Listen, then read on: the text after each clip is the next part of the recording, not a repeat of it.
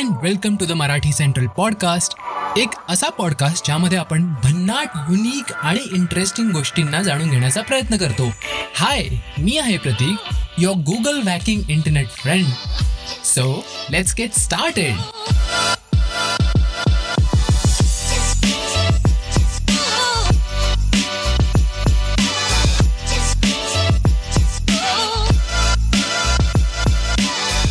hello नमस्कार आणि स्वागत आहे तुम्हा सगळ्यांचं द मराठी सेंट्रल पॉडकास्टमध्ये. दिस इज एपिसोड टू आणि या एपिसोडमध्ये देखील मी तुमच्यासाठी काही खूप इंटरेस्टिंग इन्फॉर्मेटिव्ह लॉजिकल फॅलिसीज घेऊन आलो आहे आय नो मी खूप दिवसानंतर हा सेकंड एपिसोड क्रिएट करतोय अँड आय होप की पुढे जाऊन मी खूप रेग्युलर इंटरव्हल्समध्ये तुमच्यासाठी हे नवीन नवीन पॉडकास्ट घेऊन येत जाईन. सो लेट स्टार्ट तर आजच्या एपिसोडची फॅलेसी नंबर वन आहे स्ट्रॉमॅन फॅलेसी तर स्ट्रॉमॅन ही एक अशी फॅलेसी आहे ज्यात एखादी व्यक्ती तुमच्या मूळ मुद्द्याला बाजूला सरून तुमच्या मुद्द्याच्या एका एक्झॅजरेटेड म्हणजेच अतिशयोक्तीचा वापर करून डिबेटमध्ये तुमच्यावर मात करण्याचा प्रयत्न करते. फॅलेसीला नीट समजून घेण्यासाठी आधी आपण स्ट्रॉमॅनचा अर्थ समजून घेऊया. ज्यूस ड्रिंक्ससाठी वापरली जाणारी स्ट्रॉ तर तुम्हाला माहीतच असेल. स्ट्रॉमॅन याचा शब्दशः अर्थ तसा बघायला गेलं तर स्ट्रॉ म्हणजे एक नळी आणि अशा पोकळ स्ट्रॉ नळीने बनलेली व्यक्ती म्हणजे स्ट्रॉमॅन आणि स्ट्रॉमॅनचा ॲक्च्युअल तसा इंग्लिशमध्ये अर्थ बघायला गेलं तर म्हणजे शेतातली बुजगावणी. आता या फॅलसीला नीट समजायला एक उदाहरण घेऊया. समजा तुम्हाला एक कुस्तीचा मुकाबला खेळायचा आहे आणि तुमच्यासमोर एक बलाढ्य कुस्ती पैलवान आलाय. आता त्या पैलवानाला हरवता येणार नाही हे तुम्हाला माहिती आहे. म्हणून तुम्ही काय करता की त्या पैलवानासारखा दिसणारा एक स्ट्रॉमॅन बनवता आणि त्या वीक पोकळ पैलवानाला त्या बुजगावण्याला हरवून तुम्ही त्या ओरिजिनल पैलवानालाच हरवल्याचा आव आणता आणि सगळ्यांना सांगत फिरता की तुम्ही त्या ओरिजिनल पैलवानालाच हरवलं. स्वतःची टिमकी वाजवणे वगैरे प्रकार पुढे आलेच. टी व्ही डिबेट्समध्ये स्ट्रॉमॅन फॅलेसी जनरली या स्ट्रक्चरमध्ये वापरली जाते. म्हणजे त्याला असं मी तीन स्टेप्समध्ये एक्सप्लेन करेन. सो पहिल्या स्टेपमध्ये काय होतं? एक व्यक्ती एखाद्या गोष्टीबद्दल आपलं मत व्यक्त करते.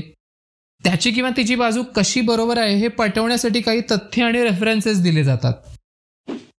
स्टेप टूमध्ये काय होतं? दुसऱ्या व्यक्तीला जेव्हा बोलायला दिलं जातं तेव्हा ती व्यक्ती पहिल्या व्यक्तीच्या आर्ग्युमेंटला तोडून ट्विस्ट करून लोकांसमोर ठेवते. आणि ते अशा पद्धतीने केलं जातं की ॲक्च्युअल आर्ग्युमेंट आणि स्वतःला म्हणजे दुसऱ्या व्यक्तीला हवी तशी बनवलेली ट्विस्टेड आर्ग्युमेंट सेमच आहे असं लोकांना भासवलं जातं. त्यानंतर आपल्याला हव्या असलेल्या आर्ग्युमेंटच्या व्हर्जनवर मुक्तपणे वार करत दुसरी व्यक्ती अशा आविर्भावात आपली मतं मांडते की ही डिबेट आपणच जिंकतोय. स्टेप थ्री स्टेप थ्रीमध्ये मग दुसऱ्या व्यक्तीच्या अशा वागण्यामुळे आता पहिल्या व्यक्तीला नाईलाजास्तव दुसऱ्या व्यक्तीने काढलेल्या अर्थावर उत्तर द्यावं लागतं. ऑडियन्ससाठी लोकांसाठी ही सगळी घडामोड फारच कन्फ्युजिंग असते. दुसरी व्यक्ती ही पहिल्या व्यक्तीला आपल्या स्ट्रॉमॅनच्या जाळ्यात अडकवायला यशस्वी झालेली असते. स्ट्रॉमॅन फॅलेसी ही आपल्याला आपल्या रोजच्या जीवनात टी व्ही डिबेट्समध्ये व्हॉट्सॲप ग्रुप्सवर नाक्या नाक्यावरच्या चर्चांमध्ये सगळीकडे दिसते. बेसिकली जिथे जिथे डिबेट्स तिथे तिथे या फॅलेसीस दिसतच असतात. आता या आर्ग्युमेंट्समध्ये किंवा टी व्ही डिबेट्समध्ये जनरली कशा पद्धतीने ही वापरली जाते याचे काही एक्झाम्पल्स बघूया. समजा एका डिबेटमध्ये मी जर तुम्हाला म्हणालो की आपल्याकडे रोड सेफ्टी बघता सेल्फ ड्रायव्हिंग कार्स ही एक काळाची गरज झाली आहे. तर तुम्ही या आर्ग्युमेंटवर म्हणजेच मूळ मुद्द्यावर उत्तर द्यायच्याऐवजी असं म्हणता की टेक्नॉलॉजीच्या मागे एवढे धावत जाऊ नका रे की त्यामुळे कोणाच्या नोकरीवर गदा येईल असं झालं तर सगळ्या ड्रायव्हर्सची घरं कशी चालायची? तुम्हाला समाजातल्या तळागाळ्यातल्या लोकांबद्दल जराही चिंता नाही आहे अशा स्ट्रॉमॅन आर्ग्युमेंटमुळे पुढे काय होईल की आपला विषय बाजूला ठेवून मला तुम्हाला मी कसा लोकांच्या विरुद्ध नाही आहे हे पटवण्यात माझा वेळ घालवायला लागेल. आणखीन एक एक्झाम्पल बघूया. समजा तुम्ही जर असं म्हटलं की गरजूंना नोकऱ्या मिळत नसतील तर सरकारने त्यांना नोकरी मिळेपर्यंतचा एक बेरोजगारी भत्ता द्यावा. तर त्यावर समोरचा तुम्हाला असं म्हणतो की मग नोकरी कोणीच करणार नाही. तुम्हाला समाजाला आळशी बनवायला प्रोत्साहन द्यायचं आहे का वगैरे वगैरे. पण तुमचा मुद्दा केवळ एवढाच होता की गरिबांना उपाशी न ठेवता सरकारतर्फे त्यांची तात्पुरती सोय करण्यात यावी. समाज उपयोगी असा मुद्दा तुम्ही मांडलेला होता.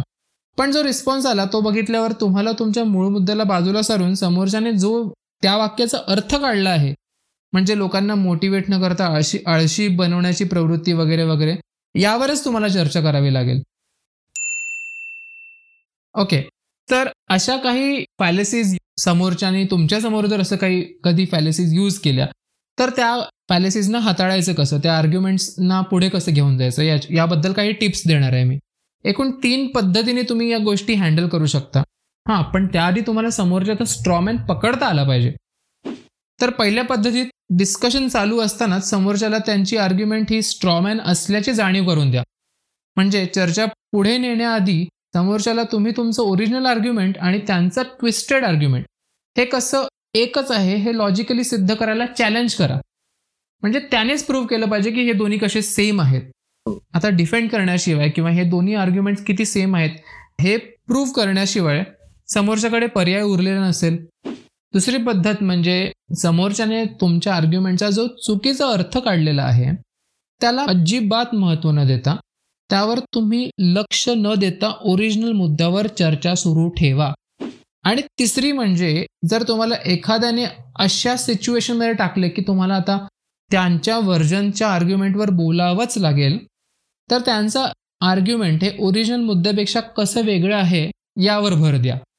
वेगवेगळे रिसर्च आर्टिकल्स किंवा काही काही फॅक्ट्स सांगून हे सिद्ध करण्याचा प्रयत्न करा की वरवर दोन्ही आर्ग्युमेंट सिमिलर वाटत असले तरी ॲक्च्युली ते दोन्ही खूप वेगवेगळे आर्ग्युमेंट्स आहेत.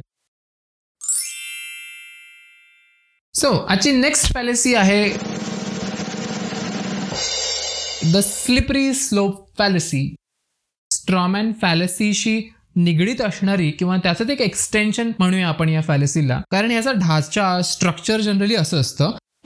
जर एक गोष्ट घडली तर त्याच्याशी निगडीत दुसरी गोष्ट घडेल आणि त्यामुळे दुसऱ्याशी निगडीत तिसरी गोष्ट पण घडेलच असं मानून एखादा मुद्दा जेव्हा पटवला जातो तेव्हा त्या फॅलेसीला आपण स्लिपरी स्लोप फॅलेसी असं म्हणतो.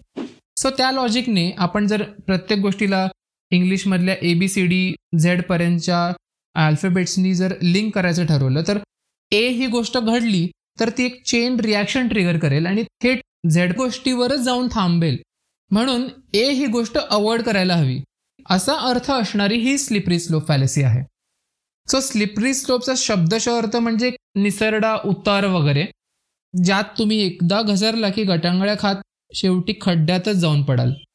अशा आर्ग्युमेंट्स आणि रिझनिंगचा हा प्रॉब्लेम असतो की हातचा विषय सोडून एकदम एक्स्ट्रीम हायपोथेटिकल म्हणजे अतिशयोक्तींच्या गोष्टीवर चर्चा वळवली जाते.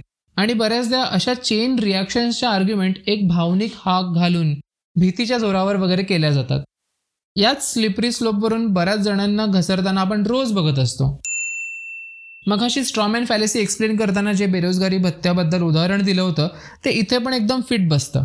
त्यात तुम्ही म्हणत होता की नोकरी लागेपर्यंत हा भत्ता सरकारने द्यायला हवा. तर स्लिपरी स्लोपचा आधार घेऊन समोरून असं उत्तर दिलं जाऊ शकतं की बेरोजगारी भत्ता मिळाला तर लोकांना घर बसल्या पैसे मिळतील. घर बसल्या पैसे मिळत आहेत म्हणून लोकांना नोकरी करावीशी वाटणार नाही. नोकरी नाही केली तर लोक आळशी होतील. लोक आळशी झाल्यामुळे कोणीच काम करायला बघणार नाही आणि कोणीच कामं केली नाही तर आपली अर्थव्यवस्था कोलमडून जाईल. त्यामुळे असले भत्ते नकोच. बेरोजगारी भत्ता कुठे आणि अर्थव्यवस्था कोलमडणं कुठे?